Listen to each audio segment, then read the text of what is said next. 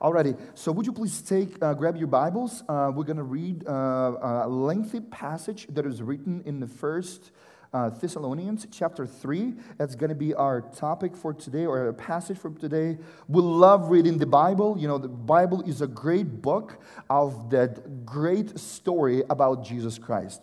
And we talked about that we believe in one God. You know, there is one God, there is one book, and there is one story.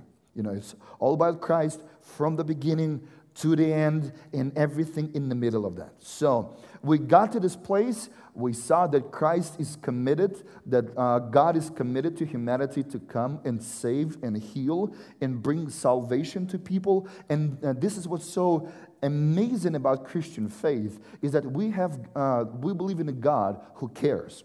We believe in a God who pursues people with the relationships, with a restorative relationship of grace. Today, we're going to be talking about this restorative relationship of grace and the opportunity for us to see the Almighty God working through the history and make His love known to us. So, we're going to read this passage of that dear testimony, testimony of Apostle Paul, where he uh, is talking to the believers in Thessalonica. We're going to read chapter 3, the, uh, the book, uh, 1 Thessalonians, verses 6 through 13.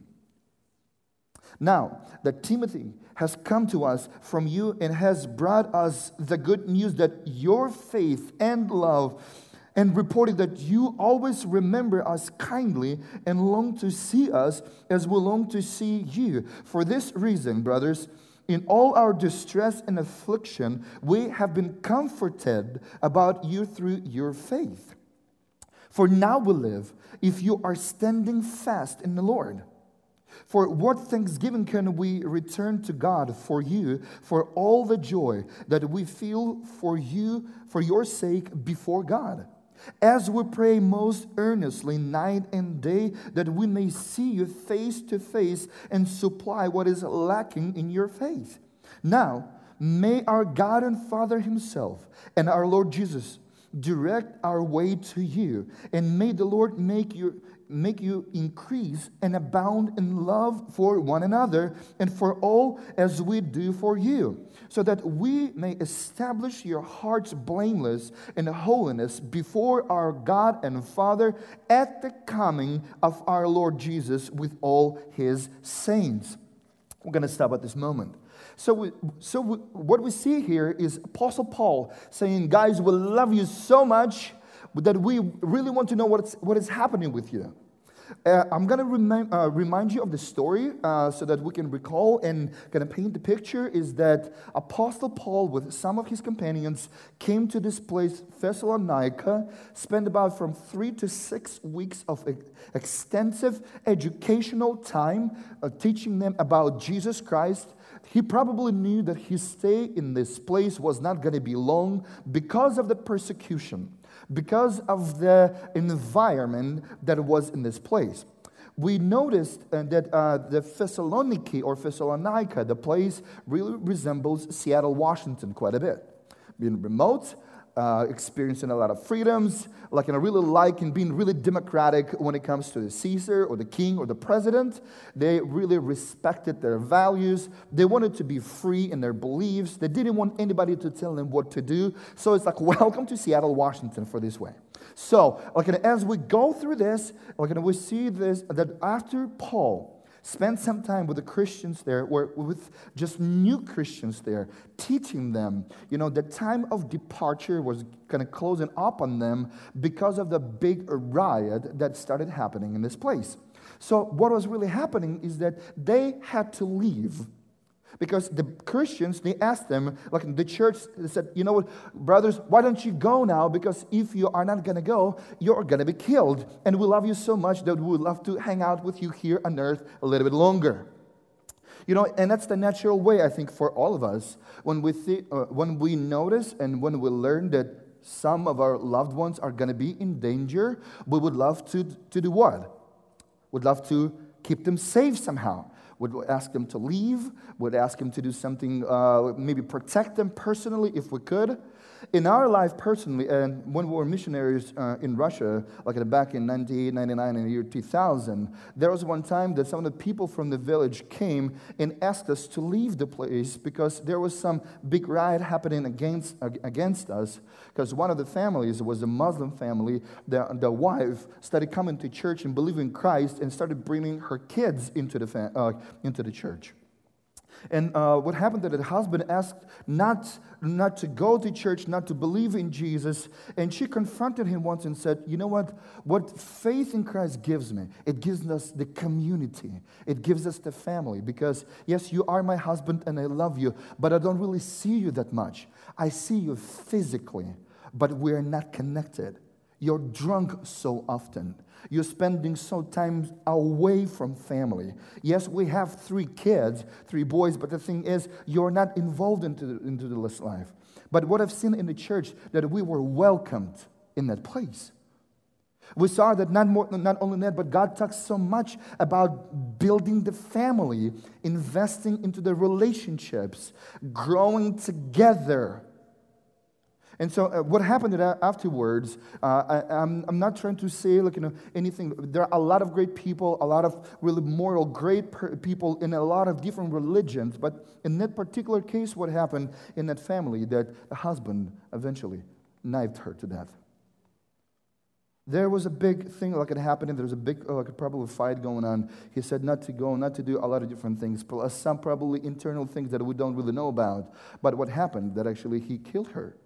And then what happened that uh, some of the people a little later came to us and said, you know, Yuda and Ola, would you please um, move out of this place because if there will be another big crime happening in this particular place, um, they were going to shut down the whole village, meaning they would actually require people to leave. It's not going to, there will be no school, the doctors won't come, there will be no connections, there will be no buses to come, there will be no nothing. So, would you please leave to another place? And we felt that love from the local Christians that said the same thing. You know what? We love you so much, but because we love you so much, we're willing to actually not to see each other for this for your sake. So when somebody is in, da- in danger, people that we love, we are going to be protecting them and trying to keep them safe. More than that, it's sometimes this is how you see if you love somebody or you're being loved. It's when you get in trouble, when something bad is about to happen to you or you are going through some difficult times. People who love you, they will be there with you. Amen? People who love you, they're going to be there with you. They're not going to be abusing your uh, weakness. They're not going to be trying to take advantage of that. They're not going to be trying to uh, bring their own agenda into the relationships. They're not going to put you down for whatever you're going through. They're going to say, We know what you're going through, and this is why we're here. We're not here to judge what happened in the past, we're here to help you to go to the better future. That's exactly what God does. You know, God came on earth. Yes, He brought the judgment. Yes, He brought that thing. But it, very, very interesting. God didn't come on earth and said, hey guys, you know, you are completely perverted. You're completely, like, completely sinful in your nature. Even though some of the statements are there in the Bible, but God says, I love you. That's the first thing that we see. What God says, there was nothing that could stop Him to come on earth and have their relationship with us. Because this is why sometimes it's really difficult for people to come like, you know, to Jesus and believe in Him because they said, if God would only known what I've done in the past. And He says, Well, I know. I, I'm the all knowing God. I'm all present God. You know, well, I mean, if you would only have been with me at this place, well, I mean, I was there with you. I mean, I protected you. Sometimes your heart was breaking down. I was your strength without even you asking for it. I will sustain you to this very moment so that you would see that I care for you. We talked about this earlier that sometimes we get in a difficult situation uh, because of three different things. Number one, we ourselves get into the difficult ourselves get into the difficult situations. Like, and what we what do we do? It's an investment in the future. What you're gonna sow, you want to get to put in the, okay, in the dirt. This is the very thing that will grow. So it's like you know we're gonna reap what we've planted. So and very often, and we notice that is that quite often we reap what we've planted in the past. Either it's relationships, either it's like the things that we've done, we've done good or have done wrong. We, we see that. So number one, we actually we take something, we reap what we've planted before. Number two, some there will be some difficult times because God trusts you and only you to go through a certain difficult situation so he can use you in order to help to heal others. You know, in 1 Corinthians chapter 1, it talks about this that Paul says that the afflictions that we suffer, we suffer for your sake. So when we are comforted, we're comforted for your sake. When we, when we go through afflictions, we go through affliction for your sake so that we, we can help you for that. We can help you to go through this. And not everyone uh, God trusts to go through some difficult times. Because the difficult times, it's the time of growth, it's the time of strength, and quite often, the difficult times in our lives, it's the only opportunity for us to become stronger. Because you don't become stronger when nothing happens to you. You only become stronger when you go through some challenges. So Paul was saying the same thing. Guys, I know you're go- you are going through some challenges in a way that it's even difficult for us to fully understand and comprehend because we are not with you right now. We had to leave. You guys stayed and we couldn't tolerate that. We just so wanted to know what was happening with you. We love you so much. So, this is what happened. The Apostle Paul sent one of his fellow companions, Timothy, so that he would go and spend time with Thessalonians so that they can learn what was happening with them, so that they, they can strengthen their faith. And we, we, we read that earlier and let me uh, get back to uh, verse 2 of this chapter 3. Uh, I'm going to read this. And, and we sent Timothy, our brother and God's co worker in the gospel of Christ, to establish and to exhort you in your faith, that no one would be moved by these afflictions. For you yourselves know that we are destined for this. For when we were with you, we kept telling you beforehand that we were, we were to suffer affliction, just as as it has come to pass, and just as you know. So he says, We are gonna go through this because going through difficult times, it's not the question if, it's the question when. And so this is why, look at what has been a, a, humongous blessing and the comforting assurance for the Christians in the past and present and until the moment when God is going to take his church back home is that we are rooted on the solid foundation. First, of God himself we saw that the gospel of Jesus Christ, the good news of Jesus Christ, I mean, is there for us. So the salvation is rooted in the gospel, and the gospel is that a loving, caring, holy God want, wanted to have relationship with people wanted to have relationship with people from the beginning he created people to show his love to bless them with the greatest relationships and so what happened that unfortunately at the beginning, God and people, they departed because people decided to, to take like, you know, their life in their own hands and to live it the way they wanted. So this is the greatest stupidity for people who are the creation uh, to say, we know it better than the creator, so we will define what we need to do and how we're going to live and what we're going to do things in our lives. There is no way. There is no way. It's, it's the same thing that quite often the children may be going against their parents and say, like, you know what? Yes, you've lived the life, but now, now we know everything. And they're only 12 or 14. It, it, sometimes it's a brave statement, but the thing is, it lacks the support. So, what happened, even from the beginning, God said, You know, I, I love you so much, and He initiated the restorative measures.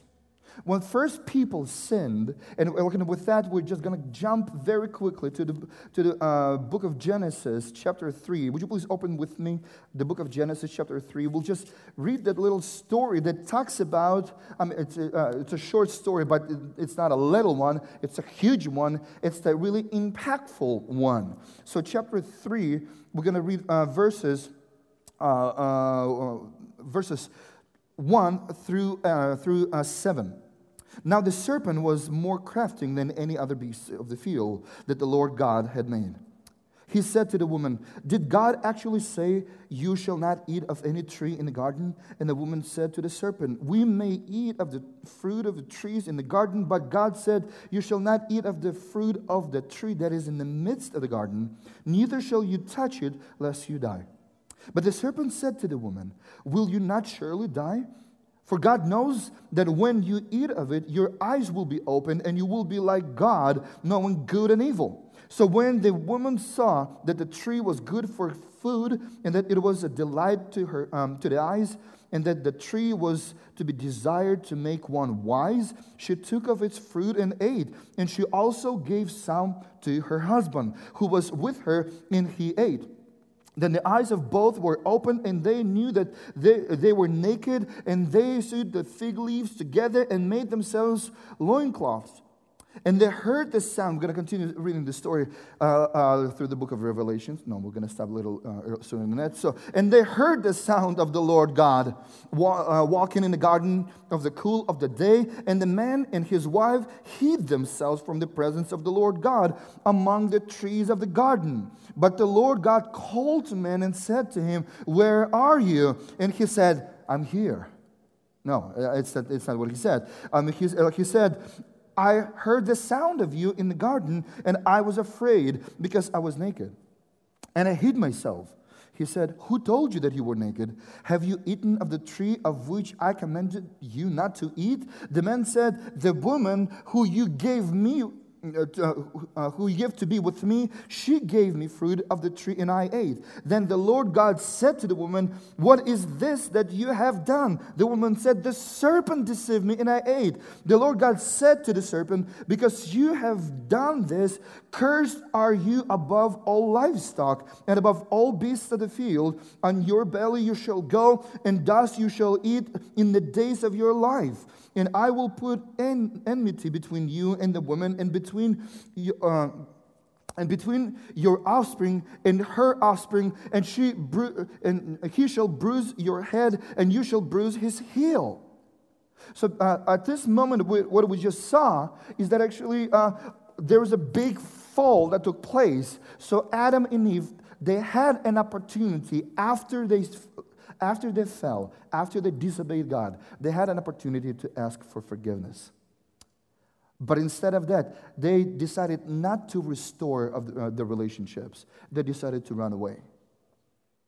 You know, it's very, very often it happens this way, and I see it in the families, I see it in the relationship between husbands and wives, uh, parents and children. I see it in the single people as well. I see it in different ages. Is that quite often when, when you enter in a difficult relationship or in difficult situation in your relationship with somebody, the first thing you think about quite often is just to quit, just to run away. Maybe sometimes put the blame on somebody else so that nobody would think of you any, any bad things. What happens that actually we are prone to just push off the blame to somebody else. We would love to be good. We would love to run away from the place. We are, we are, we are the people that are very rarely ask for forgiveness. You, we don't run to reestablish the relationships. Quite often, we run away from them. Quite, often, we run away from them. Because in order sometimes to reestablish relationships, you will have to invest into them. You would have to do, uh, put in, in a tremendous amount of work. God said, I know that you have sinned. I know that you have not uh, repented of that. But so that you know, you, you would know, he gave a blessing to the woman, and she, he said that through your seed, I will bring an offspring. I will bring the deliverer. And this, uh, this that particular passage, the book of Genesis, chapter 3, verse 15, it's the first promise of the coming Messiah. It's the first promise that God will reestablish that relationship. God didn't stop at the promise. A little bit later, He gave them the, uh, the cloth made of skin. It's one of those kind of hints that there had to be some sacrifice made in order to give them the skins that they, they, could, they could use. So not only God promised to restore, He started the restoration right there and then.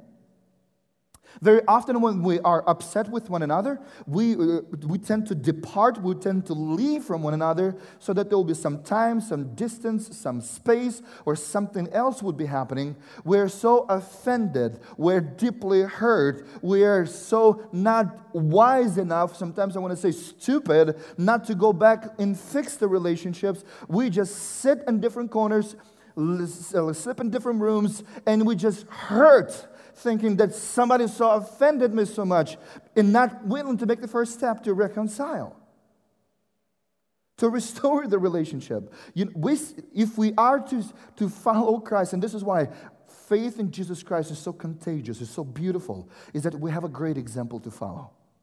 What happened with God, when God saw that the people fell, He didn't say, Well, you know what?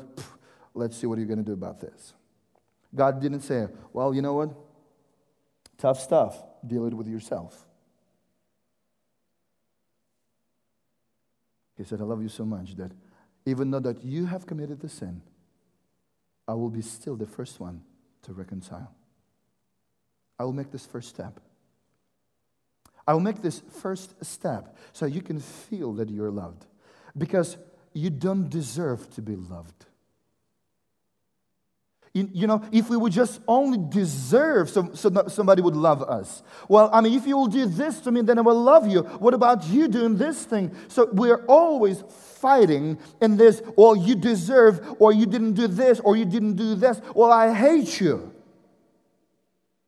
You know, sometimes we hear the phrases, you know, I don't really care for the re- relationship. I'll just yell and, sc- and scream sometimes, at least things will get done.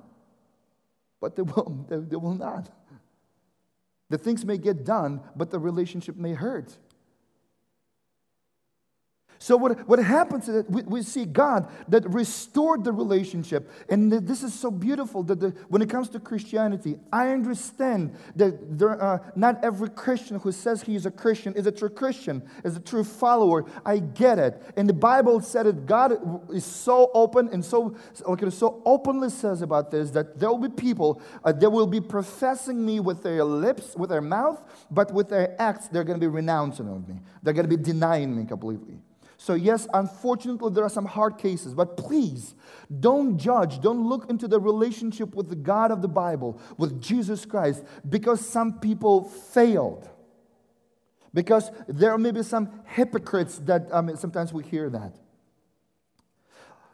Brothers and sisters, uh, uh, ladies and gentlemen, tell you the truth. Uh, it's so I mean, so hurt to, uh, to my heart when I hear people when they start their story about their spirituality. They said, "Well, I mean, I used to go to a church." That fact, I used to, just kind of kills me. So, what wasn't there to help you to stay there? And often they would said they did not have a good example to follow. But at the same time, there are many great Christians to follow. There could be like, you know, one or two in a bunch that are probably really difficult and we're just gonna, gonna kind of ruin the whole thing. But there are many great people out there. So don't judge about the relationship with God based on some people, on some failures, because Christianity and the church, in like, you know, Christianity is like, you know, as a denomination, right? When we talk about church in particular, church is not a place where the perfect people get together. It's not. It's the whole lot of messed up people getting together. It's the work in progress, people getting together. And it's their desire to follow Jesus. It's their desire to become stronger. It's their desire to become better. It's, the, it's their desire to be healed. And the ultimate healing is done. We will see a lot of progress here on earth because God is working in us. So there's a lot of hope. There's a lot of, a lot of, great stuff. And if you are a strong person, if be the one who are going to be helping others to become stronger. Mentor somebody, grow with somebody. Let's do it together as a church. This is why I love this fact that uh, God really bring us, bring us, brings us together in a really close community that we call family. He wanted to restore that. He wanted to restore the relationship from the beginning. We see reading the Bible that it was not the first time when he, uh, it was the first time when we just read it, but it was not the only one that he did it. You know, when the whole nation of Israel was in a desert, what happened that actually they were walking through and God started talking to, uh, uh to, the guy, uh, to the person named Moses the man uh, uh, uh, named Moses, that he took him to a place, to the mountain, to, he talked to him, he gave him the commandments. I'm going to turn very quickly to the book of Exodus, chapter 32. Uh, we're going to read a couple of verses from this chapter and then from um, chapter 34. But Exodus chapter 32. We're going to read verses uh, 15 and 16. Then Moses turned and went down from the mountain with the two tablets of the testimony of his hand tablets that are written on both sides, on the front and on the back that were written. It's kind of interesting. God in the beginning done something that Apple and Samsung are trying to get right now. They tried to do the tablets that you can write from both sides, right? so uh, they were created. So I mean, they, uh, it was not. It was created way before then, and the writing was there. It was great. It was beautiful. So I mean, the, the tablet 1.0 was already created way before then, double-sided, great one. So so in Moses, uh, what happened actually, verse 16, the tablets were the work of God, in the writing was the writing of God engraved on the tablets. It's interesting what we see that actually sometimes we, uh, we picture, and then uh, it, it, could be. Uh, uh, like a, could be new for some of uh, for some of you, but we picture that, those two tablets represented that there are two tablets uh, the, the, the, five uh, that contain 10 commandments, that five of them were on the first one, and the, the uh, commandments 6 through 10 was on the second. What's kind of interesting is that we just read that on those tablets it was written how? On both sides.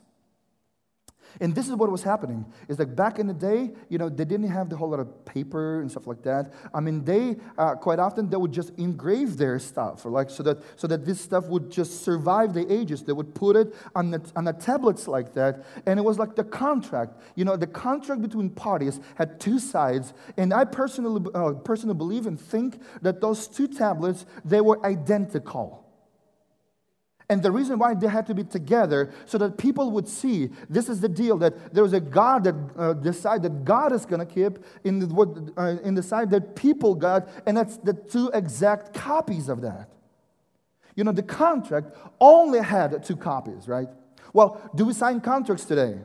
Yes or no? Yeah, um, when we, we get the contracts, it's kind of interesting. We get licenses, we sign licenses as well. It's kind of interesting that um, somebody said like a, a cute joke that I really liked. Somebody said, well, in order to like you know drive a car, you need to get what? A license, right? In order to fly a plane, you need to do what? A license. In order to be a doctor, you need to have what? A license. In order to be a teacher, you need to have what? A license. It's like, you know, every dangerous thing you're about to do, you, need, have a license, right?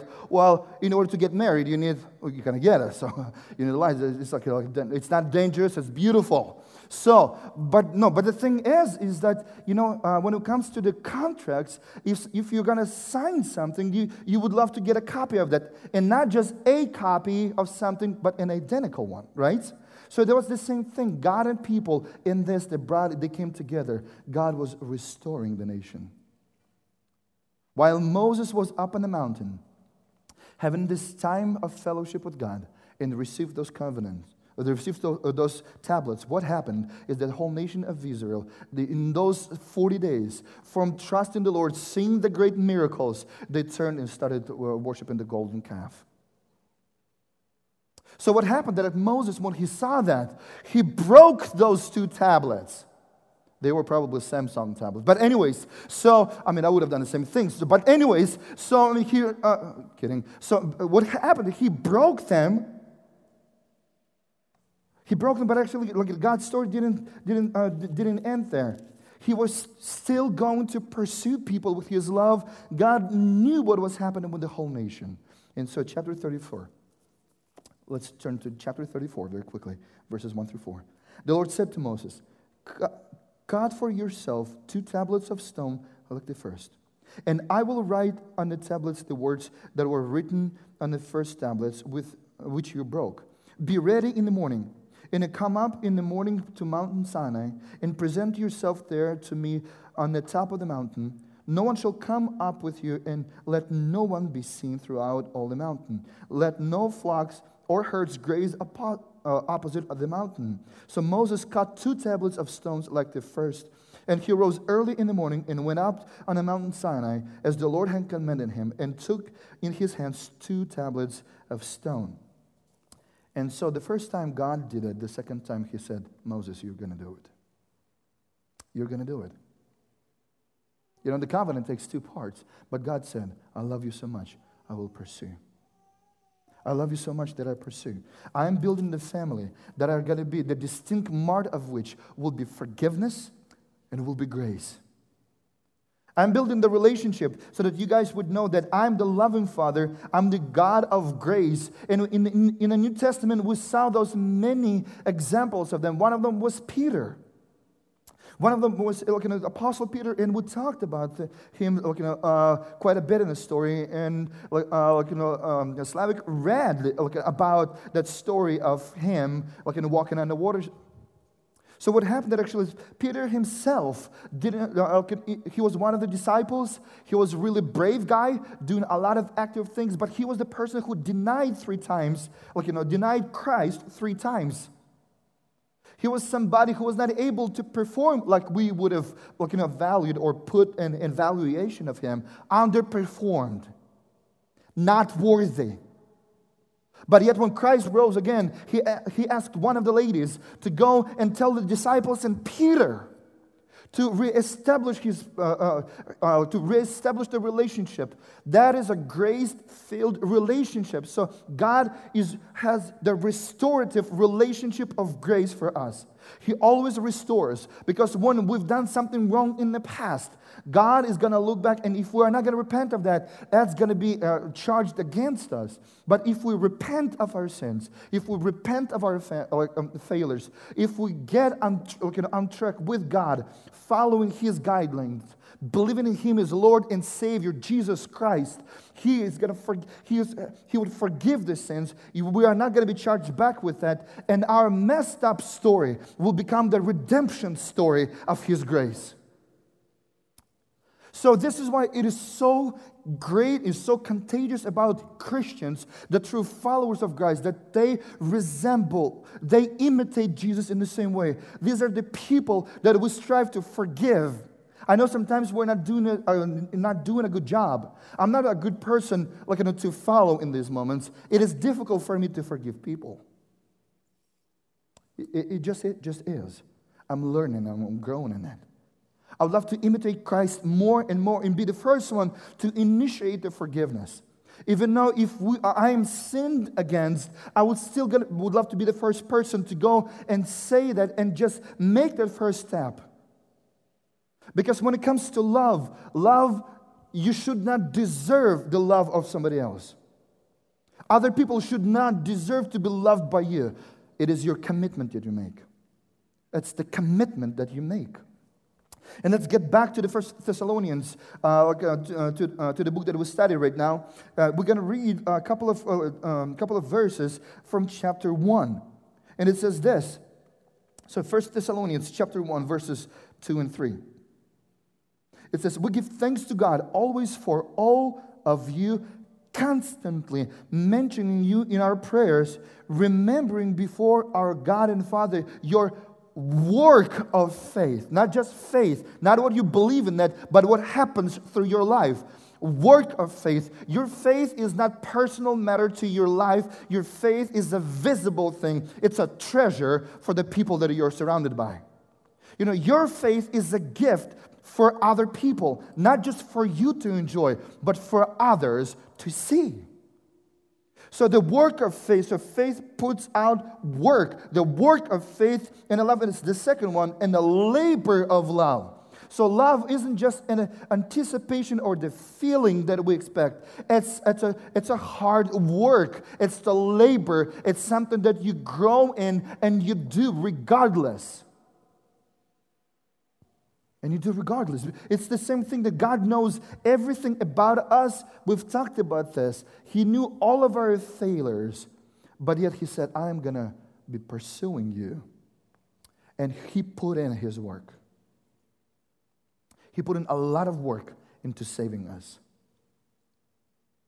Not only that He gave us the Bible, not only that He was leading people through the history, He said that was not going to be enough in order for people to be saved and have the assurance of salvation, the great life here on earth, knowing Christ and being a part of his family and spending eternity with God, God himself had to come on earth. God himself had to come and sacrifice uh, himself for the sins as a payment, as the, there's a big word, atonement. He bought us with his blood. Atonement that he said that I was going to come and pay for that without expecting anything in return. I know that people could not deliver. I know that there were, there were a lot of things that were difficult for people to comprehend. I know that. I know that every single one of us is not perfect. I know that very often we cannot deliver the best and the good that we would love to. Apostle Paul once said in the book of Romans, chapter 7, he said that, well, you know, this is what is happening inside of me. You know, I want to do good, but, but I can't. But some, on the other side, there are some things that I do not want to do, but I do. It's always that fight, it's always the battle. But the thing is, don't quit. Just don't quit. Don't quit on loving. Because God did not quit. He hasn't quit on loving us. And we would love to imitate Him. This is why, folks, when it comes to the relationship with people, either it's in the family or outside of the families, if everybody would have believed in God, we would not have the, a lot of troubles that, that the society is going through. I understand it's a big statement that people would love, to, would love to take it a little bit differently, and everybody, uh, a lot of people try to capitalize on that. But if people follow God and believed in Him, following His examples, we would not have fights, contradictions. We would not be, uh, would not be like, you know, being angry or prideful or uh, trying to abuse people because we know that God truly loves people. Satan only abuses people. He doesn't love people, he takes advantage of them. So when it comes in, some of you, unfortunately, some of us went through the abusive relationships in the past or going through one, through one right now or may go in the future. But what I'm trying to say is don't give up on Christ. He is the only solid ground that we can have, the sound relationship that He has built.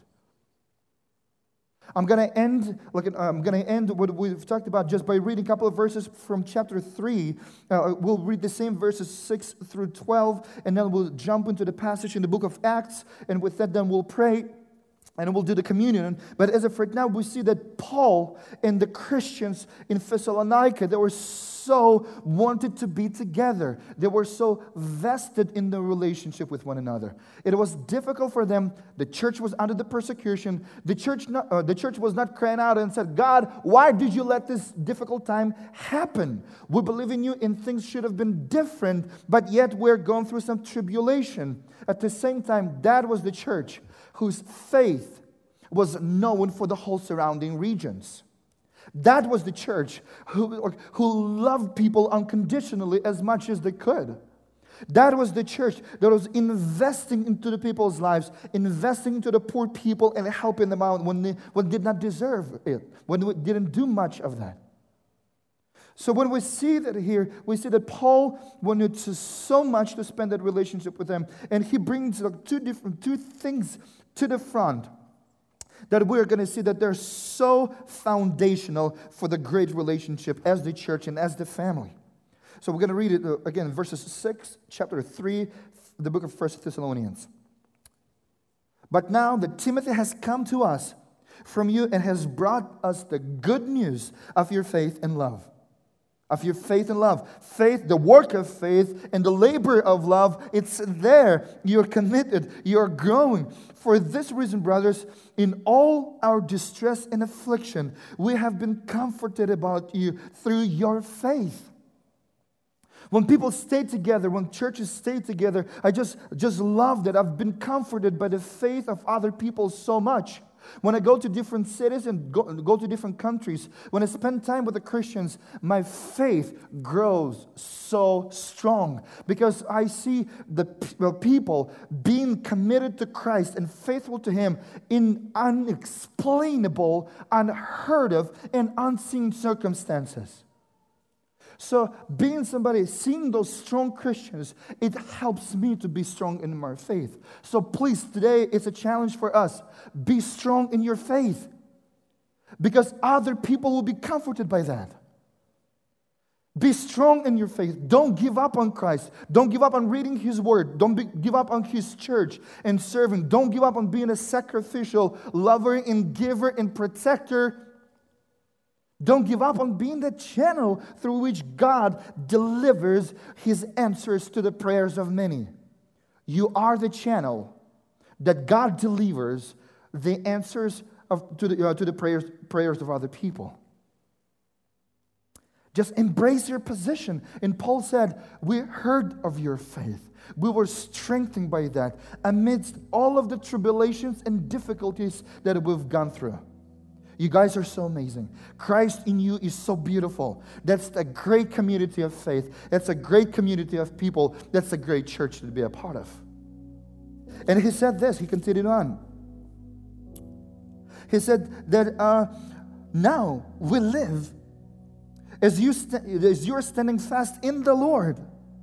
For what thanksgiving can we return to God for you, for all the joy that we feel for your sake before our God, as we pray most earnestly night and day? And two things that he brings up you know, to, the, to the front that we may see you face to face. He says, We love you so much. We want you to see, uh, we, want us, we, we want to see you here on earth and be together in the eternity. He's anticipating the, the, the day of the Lord Jesus Christ when He comes. He's waiting for them. It's a great comfort, it's a great assurance, it's a great healing for people that Christ will come. And then He has come. He lived the life. He died the death, but He didn't stay dead. He rose again. We're going to celebrate it in about, in about a couple of weeks. But then he says, that's the community that we love to be a part of. So let us be the church that people would love to be a part of.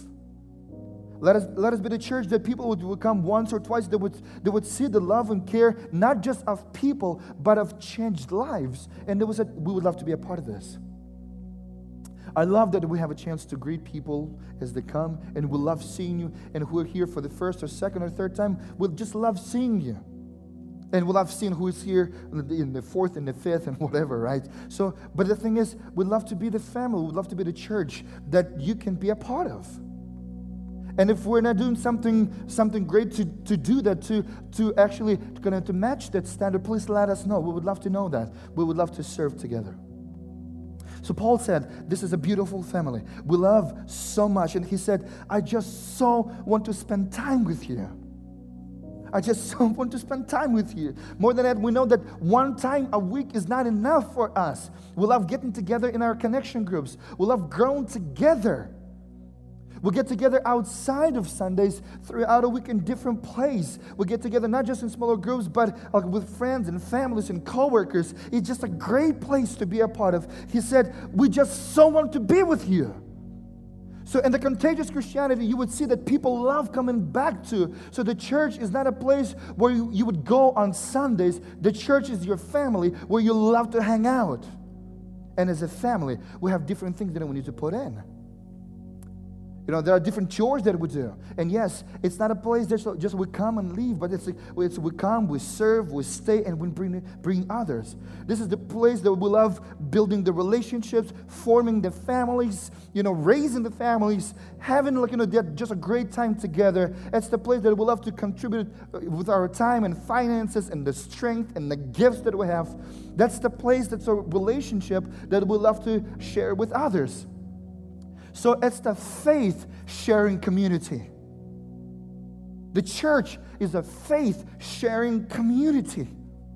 We don't take the blessing of knowing Christ, just personally and just have fun with it. We love to take the blessing of knowing Christ personally and share that with everybody.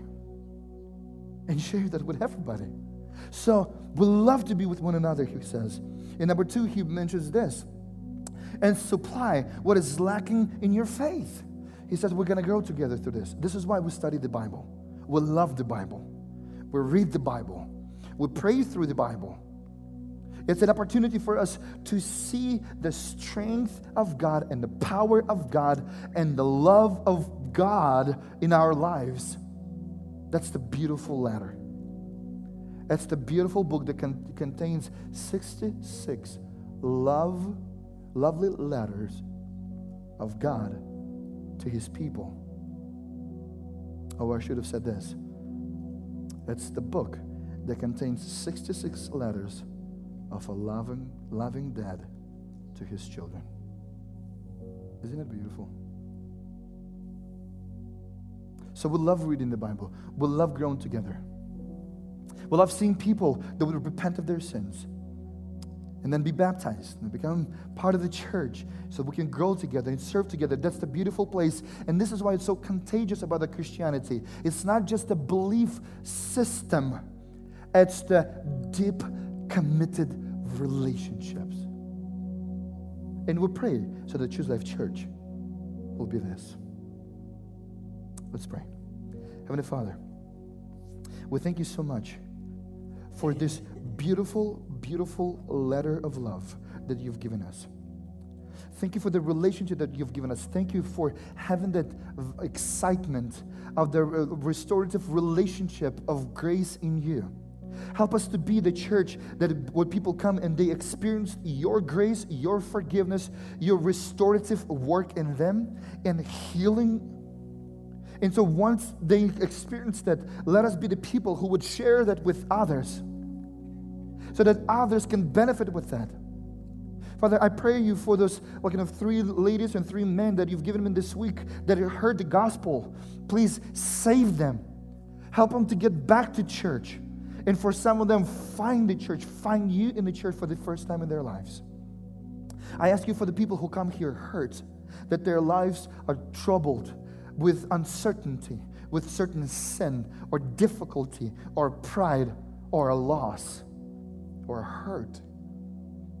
I ask you so that you would heal them, so that they can experience your love through the body of Christ that you lovingly call church. So we ask you, as we're going to be participating in the communion right now, participating in, in these two symbols of you coming on earth, living a life, and dying on the cross for us, putting your life in order to save us. You gave your life in order to save us because we could not save ourselves. So, Father, please help us stop trying to save ourselves and accept what has already been done by you on the cross and through the cross. So, we thank you for the body, we thank you for the blood that was shed. That's the, it represents the price that had to be paid. So that now, through you, we can enter in the most beautiful and deeply desired relationship with the loving Father. So we, we bless the, uh, the bread and, uh, and the wine. We celebrate your healing. We celebrate your love.